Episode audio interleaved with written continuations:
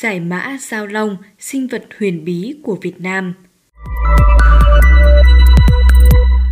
Chắc hẳn chúng ta đã từng được nghe đến về sinh vật huyền bí này của Việt Nam và hẳn nhiều người thắc mắc rằng chúng là sinh vật gì, hình thù ra sao và nếu có thì chúng sống ở đâu và vì sao chúng ta lại khó thấy chúng.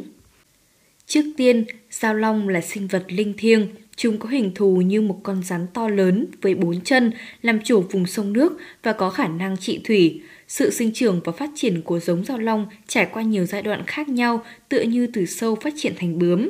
Khi chúng mới nở, nó chỉ là những con rắn nhỏ bằng hai ngón tay, dài độ hai găng tay và không có chân. Khi lớn lên, chúng mọc hai chân trước. Giai đoạn này chúng gọi là thùng luồng. Đây là giai đoạn thường được ghi lại nhiều nhất về sự phát hiện ra chúng. Vì sao vậy? Lý do là thùng luồng sống ở vùng sông ngòi sâu trong đất liền và thân hình lại to lớn nên dễ bị để ý, nhưng không vì thế mà ai cũng có thể nhìn thấy chúng vì chúng có khả năng ẩn mình vào nước, chỉ những ai có cơ duyên mới trông thấy được. Trải qua thời gian dài, khi thùng luồng mọc đủ bốn chân cũng là lúc chúng trưởng thành, có khả năng sinh sản, lúc này được gọi là giao long – Giao long sinh sống ở cả vùng nước ngọt lẫn nước mặn. Khi đến thời kỳ sinh sản, chúng từ biển bơi ngược vào vùng nước trong đất liền mà giao phối rồi sinh con đẻ cái. Mọi người dân Việt Nam đều đã nghe đến sự tích hồ Ba Bể. Truyền thuyết kể, hồ là do một trận lụt lớn hình thành, rất nhiều người chết và chỉ có hai mẹ con được cứu sống do trước đó giúp đỡ một bà cụ ăn xin do giao long hóa thành mà truyền thuyết sẽ có một phần là sự thật trong đó và theo suy đoán của Hồ Ba Bể chính là vùng đất mà Giao Long lựa chọn làm tổ khi đến mùa giao phối. Chính sự tụ tập này khiến cho khu vực này thường xuyên xuất hiện lũ cuốn, tuổi thọ của loài này khá cao và khi sắp chết, chúng sẽ bơi thật xa ra biển để chẳng ai tìm được xác của chúng. Về sức mạnh, không chỉ có lợi thế về thân hình cực kỳ to lớn, chúng còn có khả năng trị thủy theo ý muốn.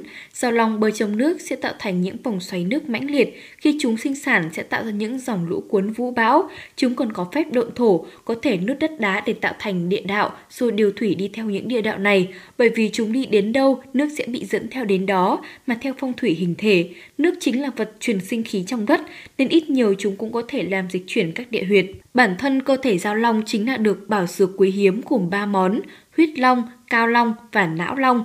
Huyết long là máu từ quá trình sinh sản của con cái, có tác dụng bổ tâm dưỡng não, giúp tâm vững não mạnh, tà khí không thâm nhập được vào cơ thể. Cao long cốt gần giống như cao hổ cốt nhưng công dụng cao hơn rất nhiều so với cao hổ. Não long được lấy khi da long chết đi, mùi thơm rất đặc trưng, người thường ngửi sẽ bị say, sau đó là ảo giác, nếu ngửi nhiều sẽ phát điên, nhưng ai có căn là phù thủy với tài năng ở mức độ nào đó, người nó sẽ gia tăng pháp lực rất rất nhiều. Một số người cho rằng thùng luồng có thể là cá sấu vì chúng cũng có thân hình gần giống rắn và có bốn chân.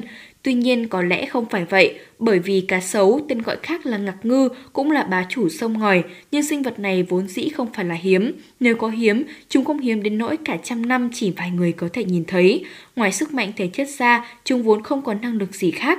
Với lại, nếu chúng đã có tên là ngạc ngư thì việc đặt cho chúng thêm một cái tên nữa là không cần thiết. Khi cá sấu lâu năm, chúng sẽ trở thành hà bá chứ không trở thành giao long, còn giao long vốn dĩ đã là một dạng biến thể của rồng, đẳng cấp vốn khác xa nhau.